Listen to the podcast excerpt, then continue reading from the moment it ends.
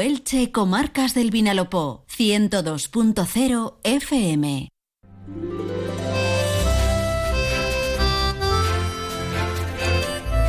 Muy buenas tardes, amigas y amigos. Un placer saludarles en directo un día más. Son las 12 y 20 minutos y vamos a compartir con ustedes una hora y media más de radio. A los que nos escuchan desde el 102.0 o en internet en onda ondacero.es o en su aplicación Onda Cero para móvil o tablet, muchísimas gracias por estar ahí. ¿Y qué es lo que hemos preparado para eh, abrir semana? Bueno, pues eh, vamos a poner enseguida mucha atención a lo que nos cuente la inspectora de eh, comunicación de la Policía Local de Elche. Con María José Aranda vamos a hablar de una de las misiones de la Policía local quizá más desconocida, que es la de su unidad de urbanismo y medio ambiente. Ellos son los que se encargan de detectar cualquier ataque de vandalismo eh, bien sea en espacios públicos cerrados o abiertos o incluso en propiedades privadas. Las técnicas de investigación están muy depuradas. Vamos a hablar de todo ello y también de las sanciones que conllevan este tipo de acciones. Llegará Víctor Santos, nuestro compañero que recorre semana a semana las tres comarcas del Vinalopó en busca de la actualidad. Hoy, vamos, absolutamente no deja ni una sola esquinita ni rincón sin contarnos noticias. Con ganas de más. Enseguida estará aquí Víctor Santos. También estará la doctora Esther Sánchez, nuestra odontóloga de cabecera. Hoy viene a hablarnos y a resolver muchas dudas que son frecuentes cuando mm, tenemos que hacernos un implante dental cómo tenemos que cuidarlo, cuál es la mejor opción. No se lo pierdan. Llegará Jorge Miralles, que nos va a dar la previsión del tiempo para esta semana. Parece que vuelven a recuperarse las temperaturas y volvemos de nuevo a la primavera. Y nos relajaremos en nuestro rincón literario con David Reche desde Librería Alitruc. En esta hora mágica 12 y 22 minutos arrancamos dos consejos y entramos en materia. Gracias por estar ahí. Llega a Elche nuevo centro de mayores Casa Verde. El centro cuenta con unidades específicas de atención a demencias, cuidados y de rehabilitación. Un ambiente acogedor con habitaciones individuales y una amplia terraza donde disfrutar del aire libre, relajarse y socializar. Centro Casa Verde Elche, Avenida de la Libertad 133. Reserva tu plaza. Casa Verde, más de 30 años de servicio cuidando de lo más importante. casaverdemayores.com. Más de uno. Onda Cero Elche, Comarcas del Vinalopó. Maite Vilaseca. 112 al habla. Una semana más volvemos con esta sección, la hemos estrenado esta temporada. 112 al habla, lo único que pretende es conocer mejor el trabajo que lleva a cabo la policía local, en este caso la policía local de Elche, y también conocer cuáles son nuestros derechos y nuestras obligaciones como ciudadanos. Convivimos en, en un mismo territorio y es la casa de todos, con lo cual la tenemos que cuidar.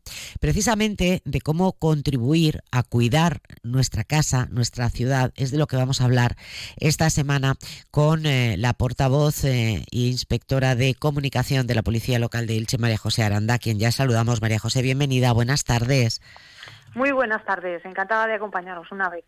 Oye, el vandalismo eh, yo creo que es uno de esos conceptos que ha existido siempre, pero que la mayoría de los ciudadanos no terminamos de entender. Es un poco el hacer mal por el mero hecho de hacerlo. Eh, vandalismo hacia un juego infantil, hacia un banco, hacia una pared, eh, un graffiti ilegal. En fin, son todas esas cosas que uno dice, bueno, ¿y la persona la persona que ha ganado con esto. Hoy vamos a hablar de vandalismo, vamos a hablar de cómo se investiga y también de cómo se sanciona. Pero antes quiero que empecemos un poco por el principio, María José, si te parece, explicándonos eh, cómo trabaja y cuál es la unidad específica dentro, en el caso de Elche, de la policía local que eh, actúa sobre este tipo de actos incívicos. Tengo entendido que es la UMA, ¿verdad? Sí, así es. UMA eh, es la unidad de urbanidad y medio ambiente. Urbanidad en el sentido de, bueno, pues lo que estábamos haciendo referencia, ese tipo de conductas incívicas, básicamente actos vandálicos contra la propiedad, que ninguno de nosotros a veces, bueno, pues entendemos eh, cuál es el beneficio obtenido, más allá de, bueno, pues eh, el hecho de haber generado un perjuicio económico y un perjuicio y además generar en muchos casos también una situación de riesgo porque a veces, bueno, pues al arrancar o al dañar dejamos aristas, dejamos elementos eléctricos o podemos eh, permitir o, propiciar, mejor dicho, que una tercera persona de manera involuntaria o accidental pueda sufrir un daño precisamente tras haber generado esto. Eh, nuestra unidad, nuestra UMA de Urbanidad y Medio Ambiente, como decíamos, tiene eh, básicamente dos grandes líneas de trabajo bien diferenciadas. Por un lado, las conductas que atentan contra el medio ambiente y el bienestar animal, y en este ámbito eh, las actuaciones procuran atajar problemas específicos, como pueden ser los vertidos de residuos inertes o aguas residuales, o, el uso inadecuado de contenedores de gestión de residuos. Eh, en este caso, eh, también, además, en esta línea se vela por el bienestar animal, animal y de hecho esta unidad nuestra trabaja en estrecha colaboración con nuestra veterinaria municipal y con las diferentes asociaciones protectoras de animales que operan dentro de nuestro municipio y además a nivel también provincial. Y por otro lado, en el que eh, nos vamos a centrar hoy de manera especial, eh, trabaja determinadas conductas incívicas que decíamos, concretamente actos vandálicos contra propiedades ya sean públicas o privadas, que en muchas ocasiones, bueno, pues también eh, podemos pensar en esos grafitis, esas pintadas, esa destrucción del mobiliario, en ocasiones también privado de las comunidades de propietarios tanto público como privado. Debemos además tener en cuenta que los daños causados por este tipo de actos suponen un elevadísimo coste no solo para la administración local, que es un dinero público, sino también para los particulares que están sufriendo eh, estos daños. María José, eh, vamos a centrarnos entonces en el, en el vandalismo y a mí lo que me, parece es que es como muy difícil poder eh, detectar y desde luego detener a, las personas que causan un acto vandálico, porque suelen hacerse por la noche, suelen hacerse en, en espacios, en, en, momentos en que nadie, en que nadie los ve. Entonces, ¿tenéis capacidad para poder investigar investigar eh, quién ha ejecutado un determinado acto vandálico, bien sea en el interior, lo hemos visto también muchas veces, ¿no? Que se ha llegado a entrar en, en colegios, en guarderías, en espacios públicos, a romper por romper eh, o en la calle. Eh, ¿Cómo se pueden investigar este tipo de delitos? Porque es un delito al final, ¿no? Sí, bueno, puede ser una infracción administrativa en la mayoría de los casos. todo va a depender básicamente de cuál es eh, el deterioro, es decir, en cuánto se cuantifica económicamente los daños causados. Si supera una cierta cantidad, ya podríamos estar hablando de la comisión de un hecho delictivo. Pero la mayoría de los casos hablamos de infracciones administrativas que llevan aparejadas sanciones sanciones económicas, o bien, eh, según el cuadro sancionador de nuestra ordenanza municipal de Elche, de limpieza, o bien incluso por la ley eh, 4-2015 de protección de la seguridad ciudadana que también eh, tipifica este tipo de, infracciones eh, como leves o incluso graves, dependiendo de las circunstancias del caso concreto. Bien, es muy interesante eh, lo que planteas, porque, y además a veces choca mucho a la gente el decir, bueno, pues si no me han pillado infraganti, es imposible que una pintada, que un tag, bueno, pues me lo puedan atribuir. error, error porque contamos precisamente con nuestra unidad que está integrada por dos peritos calígrafos eh, tienen un profundo conocimiento de la materia, además una dilatada trayectoria ya, porque bueno, pues estamos hablando de que esta unidad se gestó hace unos 8 o 9 años y, tiene ya bastante rodaje. De hecho, han colaborado en muchísimas ocasiones a requerimiento de eh, Adif, por ejemplo, con el tema de los eh, grafitis que se han pintado en los vagones de tren.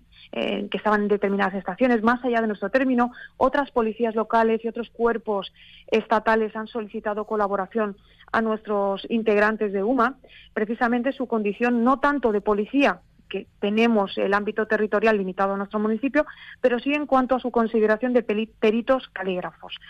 Y gracias a esta formación pueden, pues desde una muestra indubitada y ahora explicaremos en qué consiste esto, localizar al responsable y atribuirle la autoría de otras pintadas o grafitis, que no estamos hablando únicamente bueno, pues de escritura, con sus sesgos y demás, que son más fáciles de visualizar, sino de pintadas o grafitis realizados por una persona, incluso sin necesidad de haber sido sorprendido infragante, y que eso es lo que sorprende muchísimo. Bueno, ¿y esto cómo se hace? ¿no? Podríamos preguntarnos. Bueno, porque, dicho así, puede suscitar eh, dudas o incluso incredulidad, ¿no? uno puede pensar hasta qué punto son fiables estos informes caligráficos que realizan estos policías. Bueno, Pues conviene explicar que la grafística se encarga, eh, por contextualizar un poquito, de estudiar las particularidades gráficas que tiene cualquier texto manuscrito o rúbrica, a fin de atestiguar la autenticidad y determinar quién es el autor. Y además es una metodología propia de la grafística que se puede extrapolar también a las pintadas o grafitis, como estamos diciendo, y que además son más habituales, porque estas también presentan las propias particularidades de un autor. Es decir, las personas al final no escribimos con un útil gráfico, es decir, con una pluma, con un bolígrafo, con un rotring, con un eh, spray. Eh, eso determina ciertos caracteres y ciertos rasgos que se ven en, eh, la escritura o en el, o en el graffiti en este caso. Ni siquiera lo hacemos utilizando, es decir, no, no viene tan condicionado por el hecho de utilizar una mano o incluso, bueno, hemos visto, y todos hemos visto reportajes en los que una persona, bueno, pues sufría una amputación de la mano derecha a la mano en la que era diestro, cambiaba de mano o incluso escribía o llegaba a pintar con otras partes del cuerpo, como pueden ser los dedos de los pies, y acababa aprendiendo y repitiendo esos signos, esos rasgos que le definen a él. ¿Por qué? Porque al final todos escribimos y tenemos interiorizado a nivel psicológico cuáles son esos sesgos de escritura no vamos a pasar a describirlos porque primero sería muy farragoso y segundo, bueno, pues estaríamos de alguna manera dando pistas a aquellas personas que quieran disimular o fingir. Eh, cuál esa, cuáles son esos rasgos. Pero está claro que tras un análisis muy profundo que realiza esta unidad cuando tienen que eh, desarrollar ese informe caligráfico, eh, se basan en infinidad de características que se repiten una y otra vez, una y otra vez y que además nos permiten eh, bueno, pues de atribuir la autoría. Hablábamos al principio, Maite, de esa muestra indubitada. Una muestra indubitada, como su propio nombre indica, es una muestra en la que efectivamente tengamos constancia de que la ha hecho la misma persona. O bien, si está judicializado el, asunto, nos ha llegado a pasar que su señoría ha solicitado una muestra para una pericial y la persona que estaba sometida a ese proceso eh, judicial, bueno, pues eh, ha realizado a requerimiento de los peritos caligráficos, eh, una escritura, una muestra de escritura que se llama.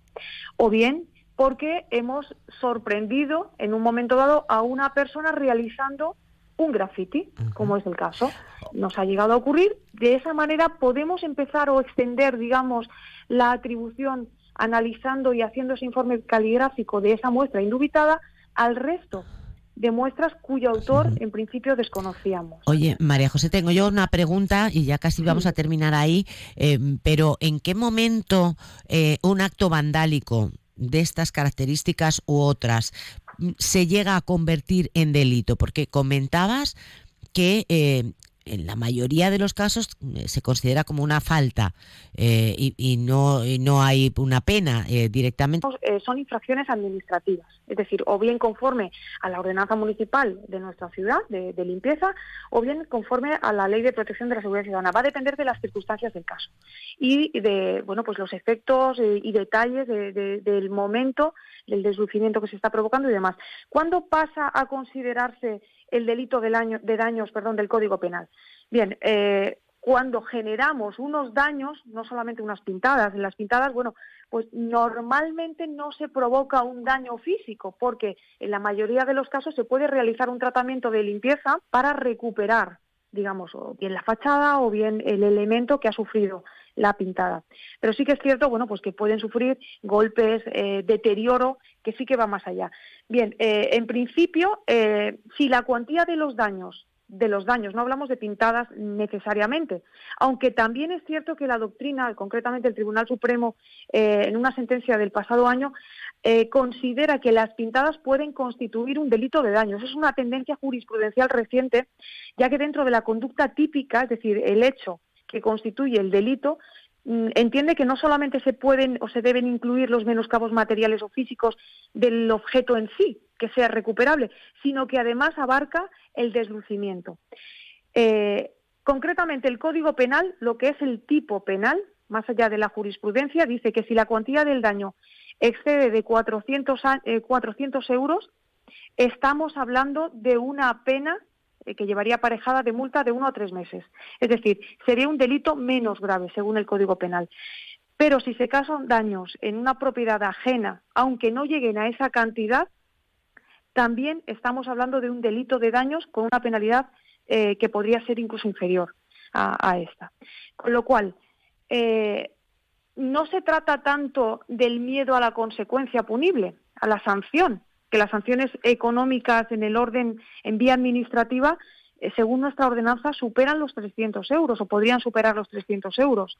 El, hecho de que una persona, bueno, pues porque le apetece o porque desea eh, causar daños sin razón. Es decir, una cosa es que haya habido un accidente de tráfico y dañamos una farola. Evidentemente no estamos hablando de eso. Estamos hablando de aquellas personas que eh, causan un daño, un perjuicio o un deslucimiento a mobiliario, ya sea mobiliario o efectos eh, muebles, fachadas, edificios, etc., etc., ya sean públicos o privados. Eso es lo importante. Lo importante es el, respeto al final a la propiedad ajena, ya sea pública o privada. Oye, y María José, para terminar, si alguno de nosotros pasa por una calle, por una plaza, eh, por un determinado local y ve que se han producido estos actos vandálicos, ¿qué tiene que hacer? ¿Cómo podemos colaborar?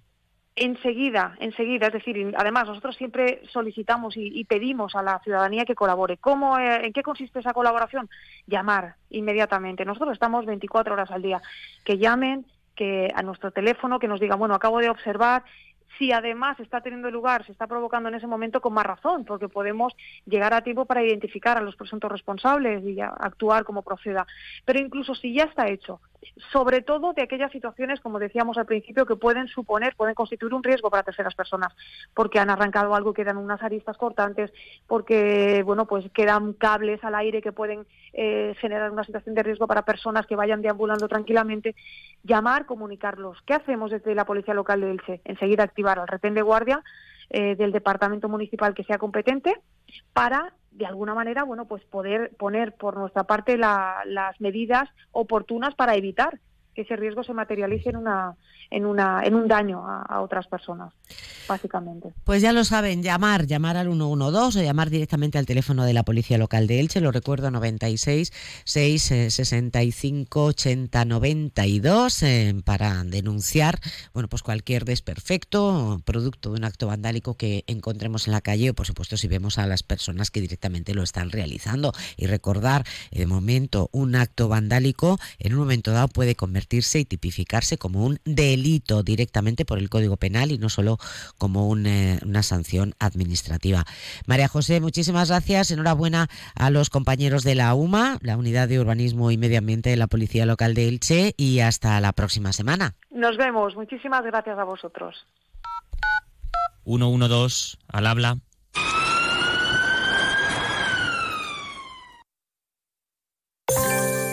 ¿Estás ahí? Despierta. Este invierno practica en Cable World el Intel ahorro. Ahorra de verdad de manera inteligente. Tres meses gratis y tus gigas por dos. Sí, despierta. Tres primeros meses gratis y tus gigas por dos. Ven ya a Cable World.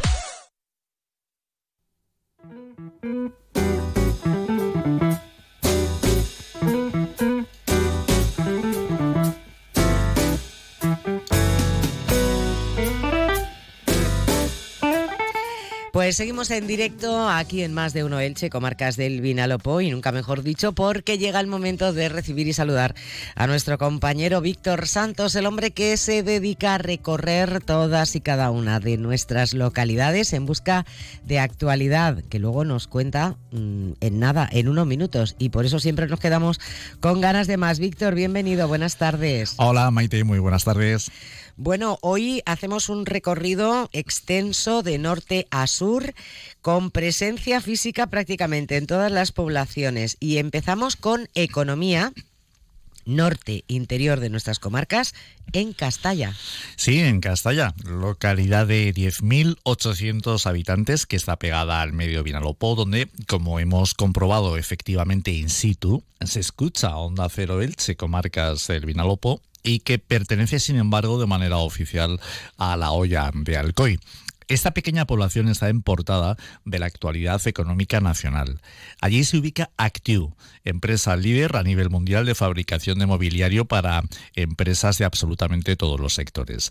Y esta firma ha sido contratada para suministrar al nuevo Hospital 12 de Octubre de Madrid, centro cuya reforma va a suponer una de las mayores inversiones sanitarias de España.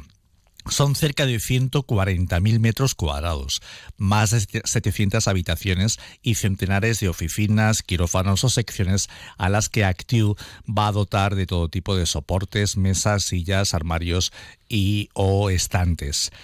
La firma de Castalla, adjudicataria de este servicio, ha realizado y seleccionado modelos exclusivos y colores concretos para el madrileño 12 de octubre. Estamos hablando de una inversión de varios millones de euros. Actiu, con imagen corporativa muy reconocible, es una A mayúscula de color blanco sobre fondo rojo que va caminando y que viste de manera elegante sombrero. Es un espectáculo estructural que se ve desde la carretera. Los responsables de la firma la presentan precisamente como parque tecnológico. Pero es que una vez dentro, el asombro continúa. Hemos estado en varias ocasiones y la nueva será esta tarde, ya que como siempre de manera amable, por parte de profesionales y dirigentes, nos han dado cita en las instalaciones y conoceremos algún detalle más de esta gran noticia. Desde luego, una, una noticia importantísima y sobre todo una inyección económica tremenda, ¿eh? porque hablamos ni más ni menos que de lo que será el nuevo Hospital 12 de Octubre de Madrid y, y esa inversión de varios millones de euros. Así que nuestra enhorabuena.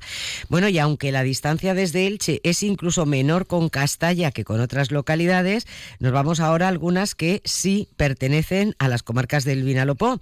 En este caso, el Alto, Benejama, Viar y Cañada. Y además seguimos en clave económica, pero con carácter medioambiental. ¿Qué pasa por allí? Pues mira, Bañeres, Benejama, que sí, que, son localidades que pertenecen esta sí al Alto Vinalopó, como tú muy bien apuntas, pero que sin embargo están más lejos que Castalla. Bueno, pues son acogedoras, acogedoras poblaciones. Hemos dado fe otra vez de ello en una reunión el pasado miércoles con amplio término municipal que acogen un activo y sorprendente fenómeno económico y laboral, confirmar familiares de más de 60 años que nutren de sus productos a todo el mundo. No me deja el modesto director ni decir su nombre, pero también con grandes empresas llegadas hasta de Noruega que allí se han instalado.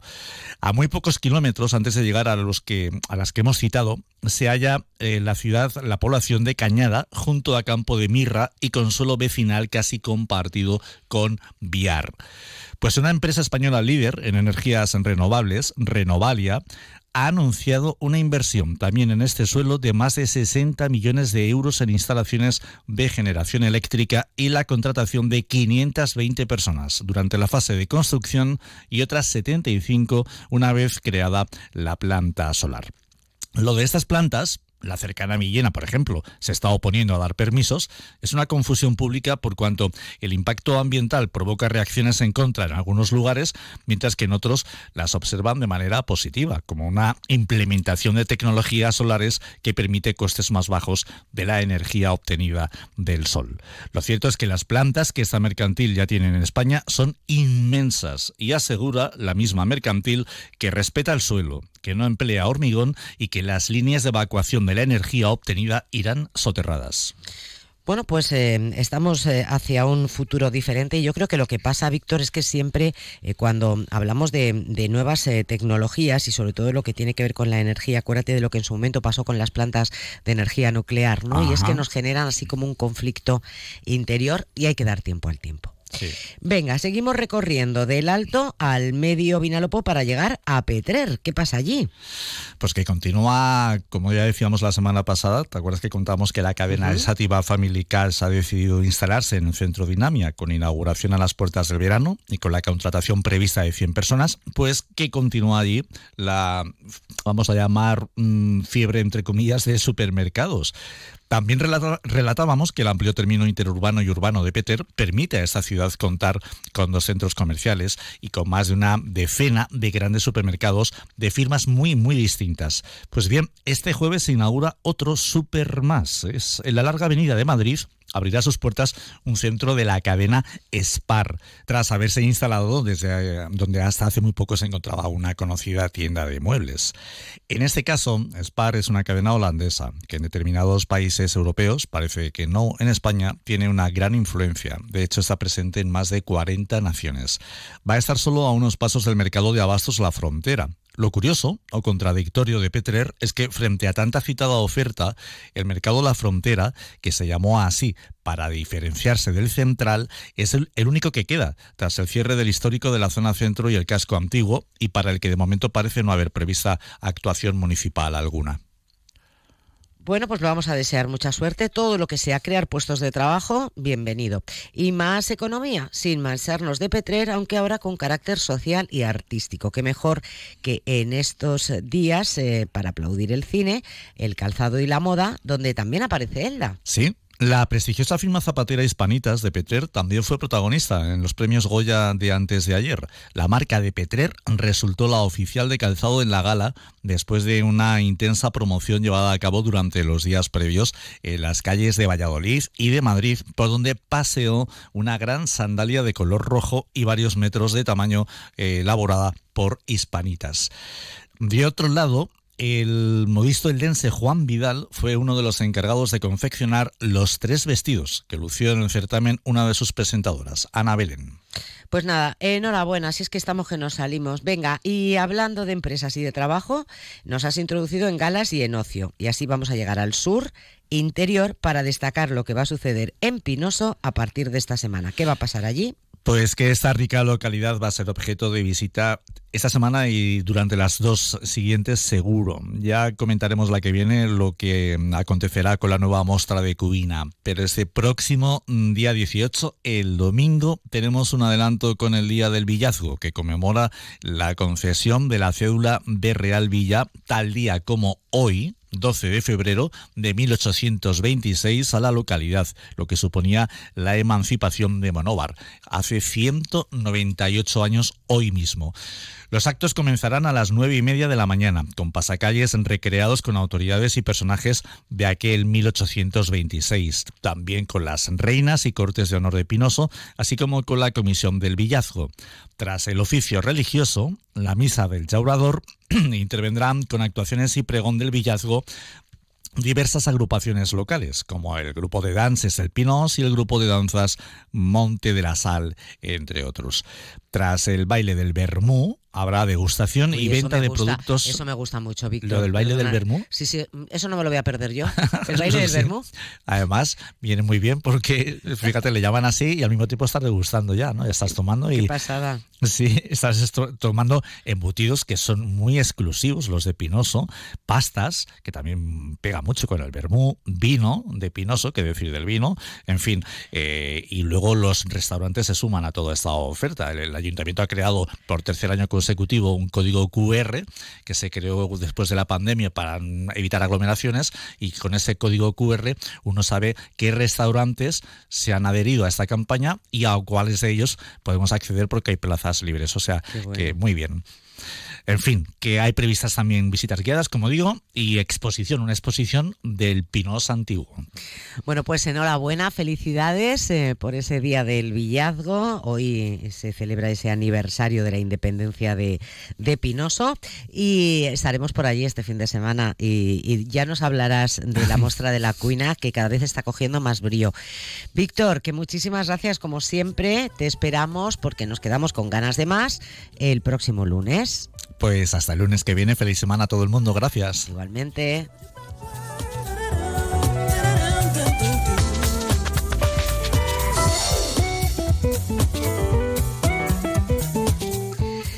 Dejamos a Víctor Santos, eh, que inicia un nuevo periplo en busca de la actualidad eh, social, económica y cultural y festera de nuestras localidades. Y la que llega es nuestra odontóloga de cabecera. Enseguida abrimos nuestra consulta de salud bucodental con la doctora Esther Sánchez. Más de uno Elche, comarcas del Vinalopó, Onda Cero.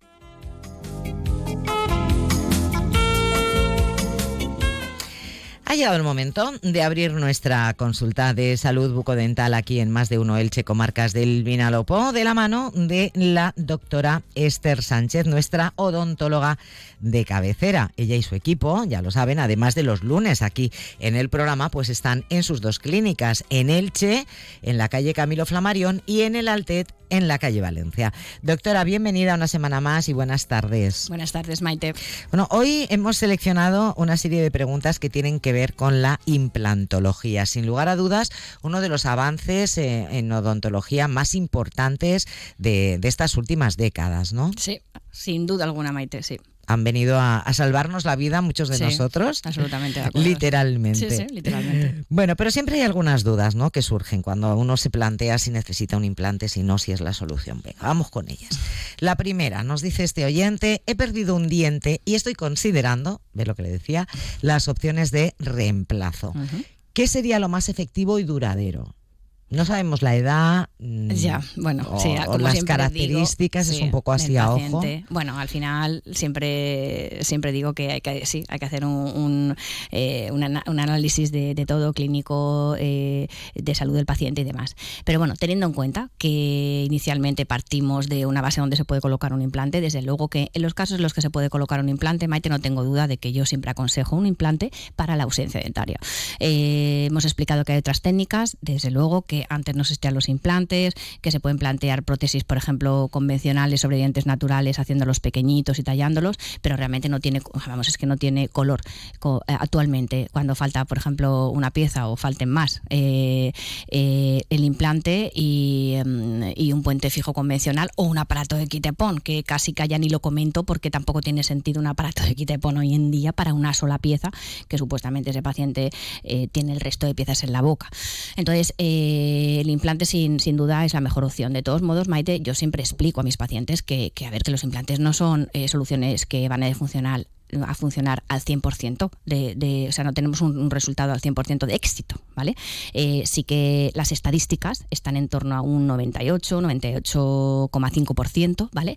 Eh, pero sí, siempre hay un pequeño porcentaje que se nos escapa, como por ejemplo cuando tienes una rotura, te caes, te ponen una prótesis de cadera y demás. Esto es medicina, entonces 2 más 2 no son 4 eh, y hay muchos factores que influyen, no solamente el implante en sí, hay muchos factores, la, pues eso, la calidad de hueso, luego la higiene que puede tener el paciente, si fuma o no, hay muchos factores.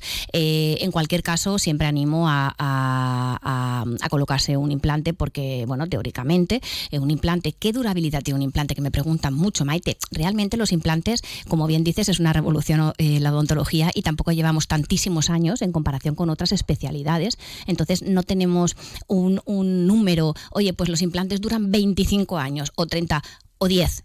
No, o sea, depende. Y aparte que no hay estudios tan a largo plazo. Pero en cualquier caso, yo siempre digo que cuando falta una pieza, si se, reúnen las cualidades ideales, eh, lo suyo es colocar un implante, pero es verdad que es importante las revisiones, Maite, y el uso que dé el paciente de eso. Es que al final el paciente ya se va de la clínica y come lo que quiere cuando quiere, se cepilla como quiere. Muchas veces mm, se nos escapan muchas cosas. Eh, fuma, como bien te digo, tiene enfermedades sistémicas, puede desarrollar una, diabetes que puede influir, puede desarrollar de, repente, bueno, de repente tampoco, pero poco a poco a lo mejor una enfermedad periodontal tal que hay que ver. Entonces siempre digo, eh, siempre que tiene que venir a sus revisiones anuales. Que sea un problema, evidentemente siempre, cuando lo cojamos a tiempo, las cosas se, solucionan cuando el pequeño, el, problema es pequeño.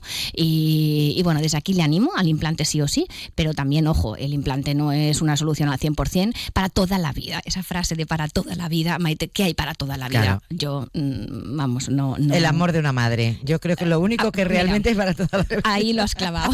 Ahí lo has clavado, Maite. Bueno, pues eh, estaba usted hablando hablando de uno de los factores que, que son importantes cuando ya nos han colocado un implante. Y es una duda que nos plantea María y yo creo que, nos va a venir muy bien a todos.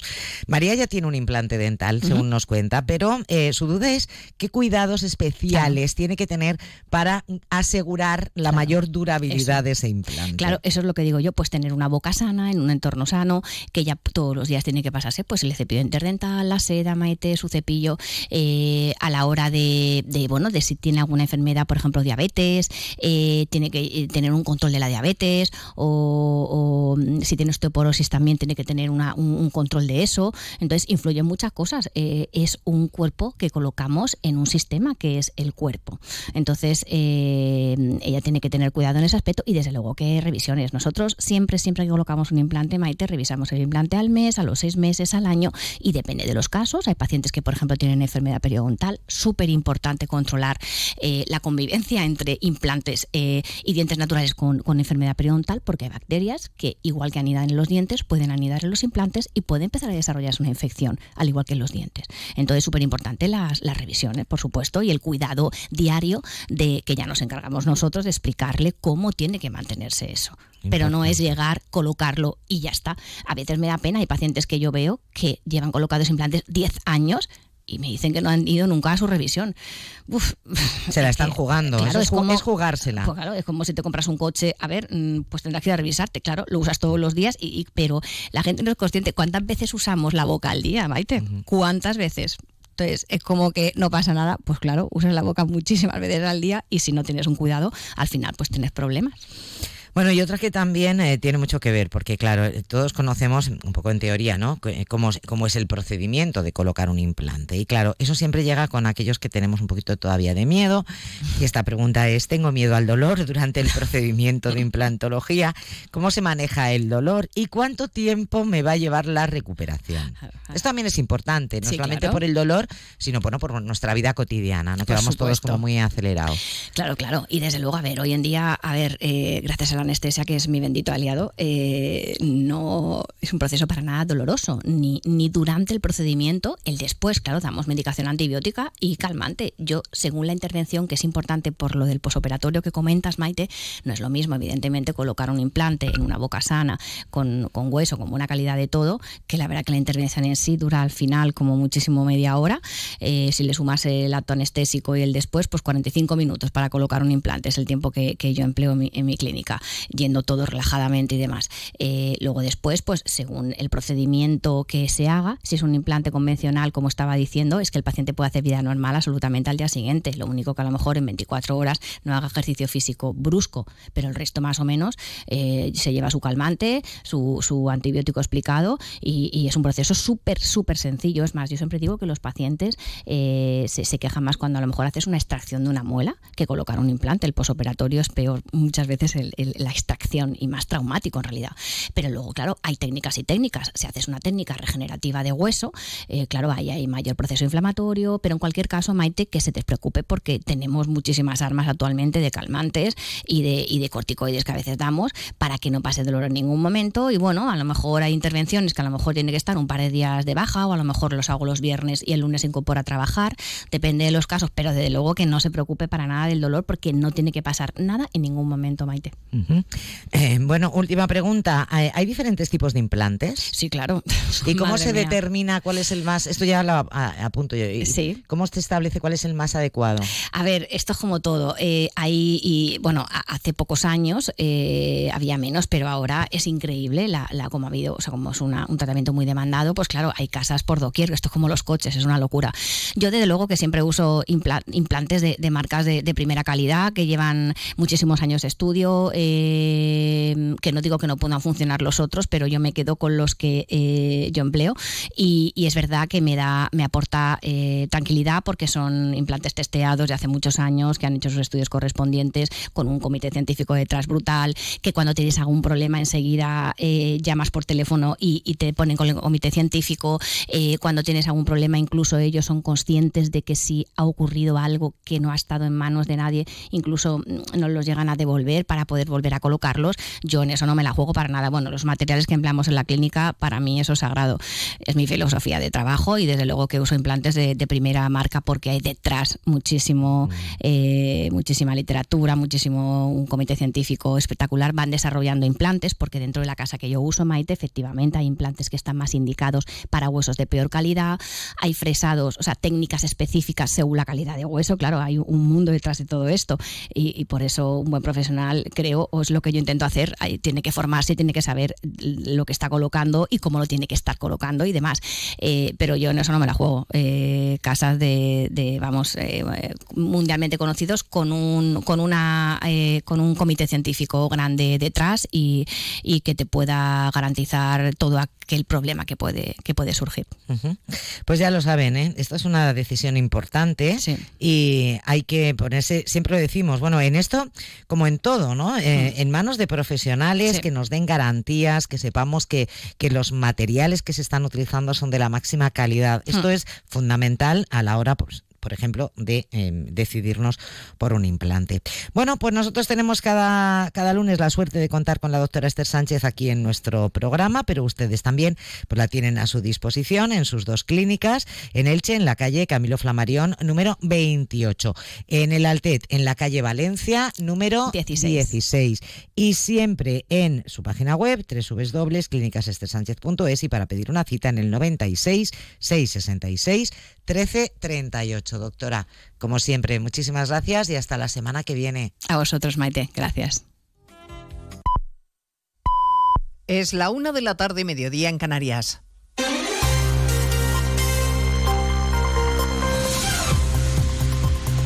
Noticias en Onda Cero.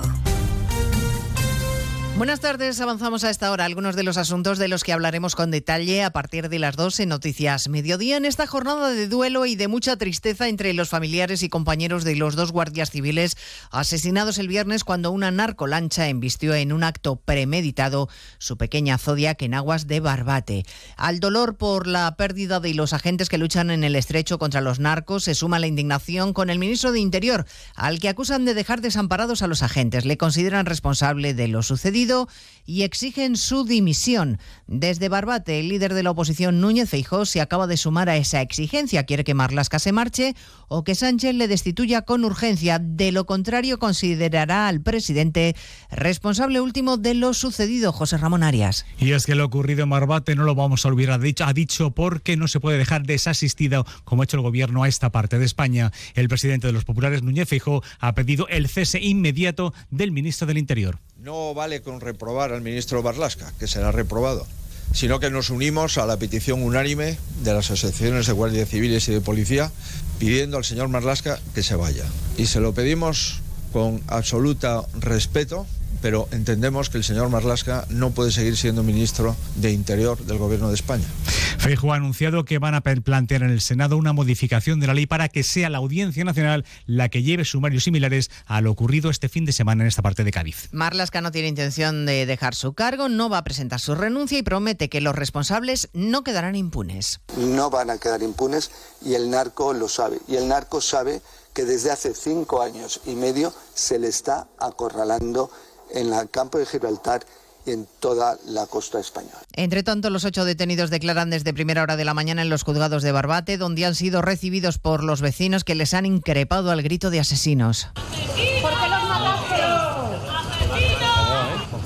Se lo vamos a contar todo a partir de las 2 de la tarde y escucharemos también la acusación que ha deslizado en más de uno el portavoz de la Asociación de la Guardia Civil Jucil, Agustín Leal, que sospecha de que el ministro Marlasca desmanteló la unidad de élite de la Guardia Civil que luchaba contra el narco en el estrecho por sus intereses con Marruecos. El ministro Marlasca cierra el OCON y a partir de ahí eh, aumenta el tráfico de drogas y la, la, agresividad de los narcos. ¿A quién beneficia el cierre del OCON? Es a los narcos de uno y otro lado del estrecho la teoría, obviamente. si tuviera la certeza, estaba ahora mismo un juzgado de guardia, ¿no? Pero... Pues. A partir de las 2 de la tarde nos ocuparemos de la recta final de la campaña de las elecciones gallegas monopolizada por el supuesto cambio de opinión del líder del Partido Popular Núñez Feijóo a propósito de la amnistía y el indulto. El PSOE y Vox aprovechan la coyuntura para acusar a los populares de mentir a los españoles y de tener un plan oculto para amnistiar a los separatistas, mientras desde el PP se asegura que solo intentan embarrar la campaña y que no hay cambio alguno de opinión. Lo acaba de hacer el presidente de la Comunidad Valenciana, Carlos Mazón. Es un no a la amnistía, es un no a los indultos, es un no al chantaje y a partir de aquí, pues algunos... Eh, imagino que están queriendo aprovechar que hay elecciones gallegas a la vuelta de la esquina para torpedearlo todo, ¿no? Pero si hay algún partido que no es sospechoso y que siempre ha sido firme, tajante, claro y evidente en defensa de la Constitución, en defensa de la igualdad de los territorios, es el Partido Popular. Hoy, por cierto, se ha publicado la última encuesta del CIS sobre elecciones en Galicia. Coloca al Partido Popular como primera fuerza, pero según el sondeo peligraría la mayoría absoluta de los populares.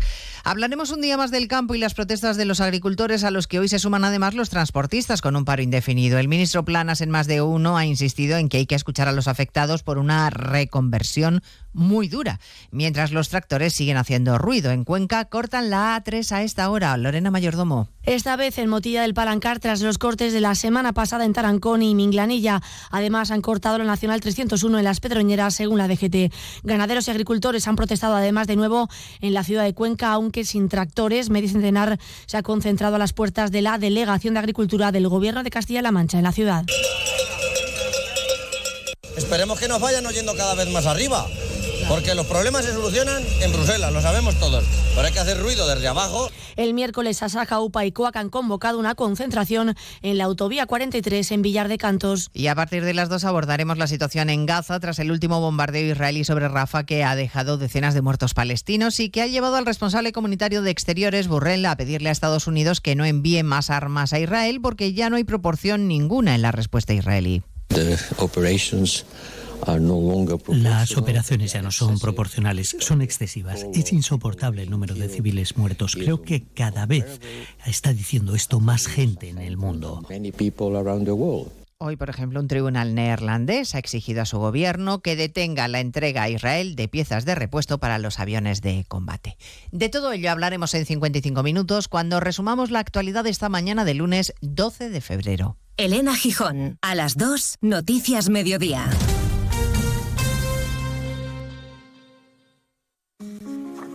Mucha gente medita para dormir. A otros les recomiendan leer para conciliar el sueño. Nosotros queremos ser sinceros contigo. Si lo que quieres es dormir, escuchar Radio Estadio Noche no ayuda. ¿Qué le vamos a hacer? Es imposible pegar ojo, porque es imposible despegar la oreja. Disfruta sin descanso de la mejor actualidad deportiva y los debates más encendidos con Rocío Martínez y Edu Pidal. Cada noche a las once y media y siempre que quieras en la web y en la app. Onda Cero, tu radio.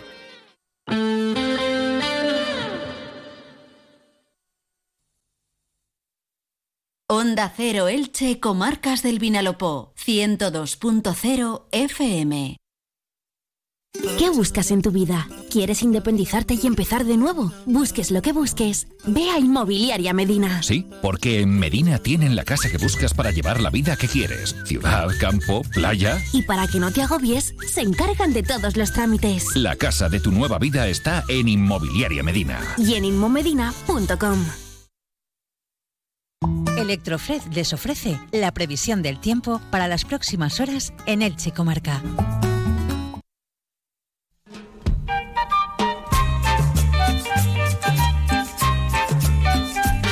Les habla el hombre del tiempo con nuevas informaciones. Pues efectivamente, con muchas ganas iniciamos esta segunda parte del programa de la mano de nuestro hombre del tiempo, Jorge Miralles, director del portal Tiempo Elche y colaborador de la Agencia Estatal de Meteorología, que además seguro que nos trae algún dato interesante sobre el ventolero, perdónenme la expresión coloquial, que tuvimos el sábado. Jorge, bienvenido, buenas tardes. Uh, muy buenas tardes. Bueno, hubo momentos, Jorge, el sábado, imagino que tienes el dato y ahora nos lo vas a decir, que el viento era realmente impresionante. Sí, sí, la verdad es que la estación que hay en, en la zona del Nuevo Altavix eh, llegó a, a, marcar una racha de 93 kilómetros por hora. Realmente sopló, sopló bien, sopló bien. Casi, casi viento huracanado, como se decían los dibujos animados, ¿te acuerdas? bueno, bueno, sí. Bueno, ¿cómo se presenta la semana, Jorge? Pues mira, eh, caliente, caliente, ya lo estamos viendo que está subiendo rápidamente la temperatura, hoy seguramente alcanzaremos los 23, 24 grados en las horas centrales, eh, con viento de poniente que nos está soplando hoy, no tanto como el sábado, pero también está dejando rachas por encima de los 60, 70 kilómetros por hora. Eh, quería hacer un recordatorio porque tal día como hoy, a estas horas estaba nevando en Elche, hace 41 años, el 12 de febrero de 1983. Uh, aquel día no superamos, la, la máxima fue de 1,4 grados, igualito que hoy, ¿sabes? Sí, vamos, lo, lo, mismo, 20 grados arriba, 20 grados abajo, lo, pero lo mismo. Lo, lo mismo es.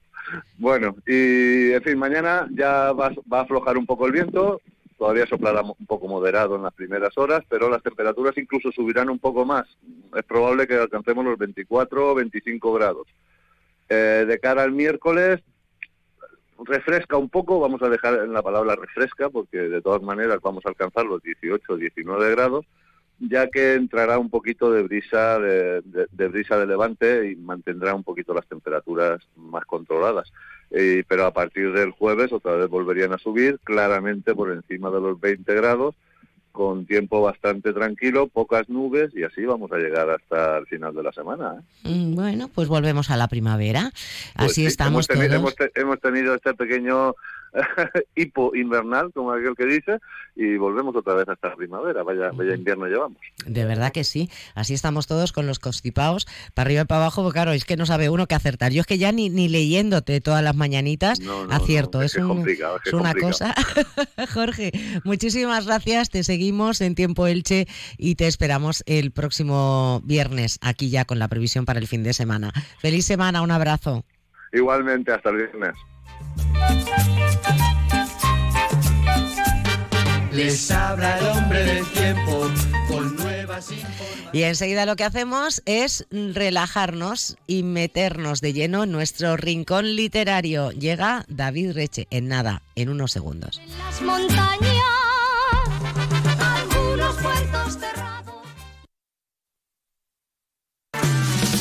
Entra en la nueva era de las energías renovables y del autoconsumo con la mayor garantía. En Electrofred ofrecemos un servicio integral llave en mano para la instalación de tus paneles solares, el estudio de viabilidad, asesoramiento, legalización y tramitación de las subvenciones vigentes. Empieza a generar y consumir tu propia energía con la garantía de Electrofred y sus 20 años en el sector. Infórmate en el teléfono 965 681 540 o en electrofred.com. De uno Elche, comarcas del Vinalopó, Onda Cero.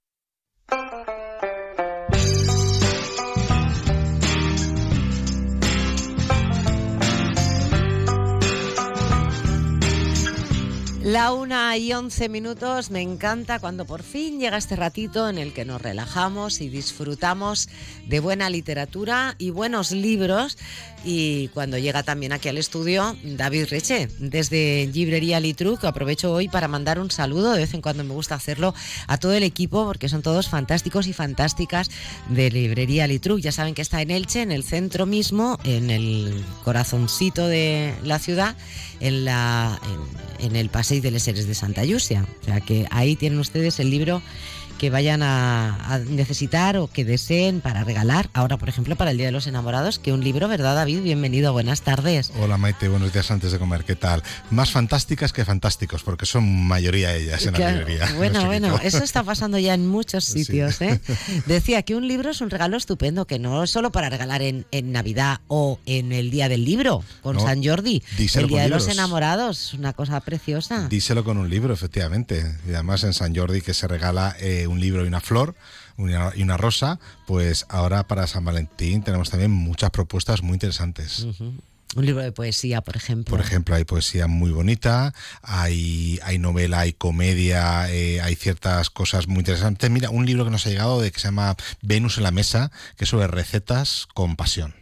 Oh, qué bonito, qué chulo. bueno, cocina con pasión. Pues ya lo saben, para, para cocinar con pasión o celebrar el Día de los Enamorados con pasión y con ternura y con todo lo que nos traen los libros, ahí está Librería Litruc. Y aquí está David, que se nos echa el tiempo encima, porque además hoy nos traes un libro de un actor que su nombre lo dice todo. Vuelve Eduardo Mendoza. Vuelve Eduardo Mendoza. Yo tenía ganas de volver a leer un libro de Eduardo Mendoza, además de estos tan divertidos. No sé si recuerdas la serie del detective este que estaba un poco loco, el, misterio, eh, el, secreto de la quita... la quita embrujada. embrujada misterio del tocador de, señoras, El laberinto de las aceitunas. Pues, eh, pues es algo similar, esta vez no son detectives, son muchos y son tres casos diferentes que parece que están eh, engarzados, enlazados entre ellos.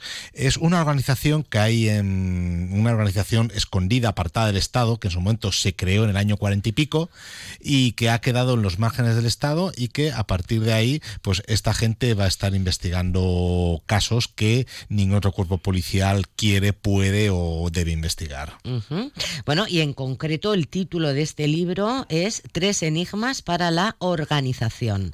Ya les digo que atentos a partir de ahora los próximos tres minutos, que viene el resumen y la presentación de la novela, y a mano el teléfono para marcar, si ustedes quieren conseguir un ejemplar, el 96 666 57 87.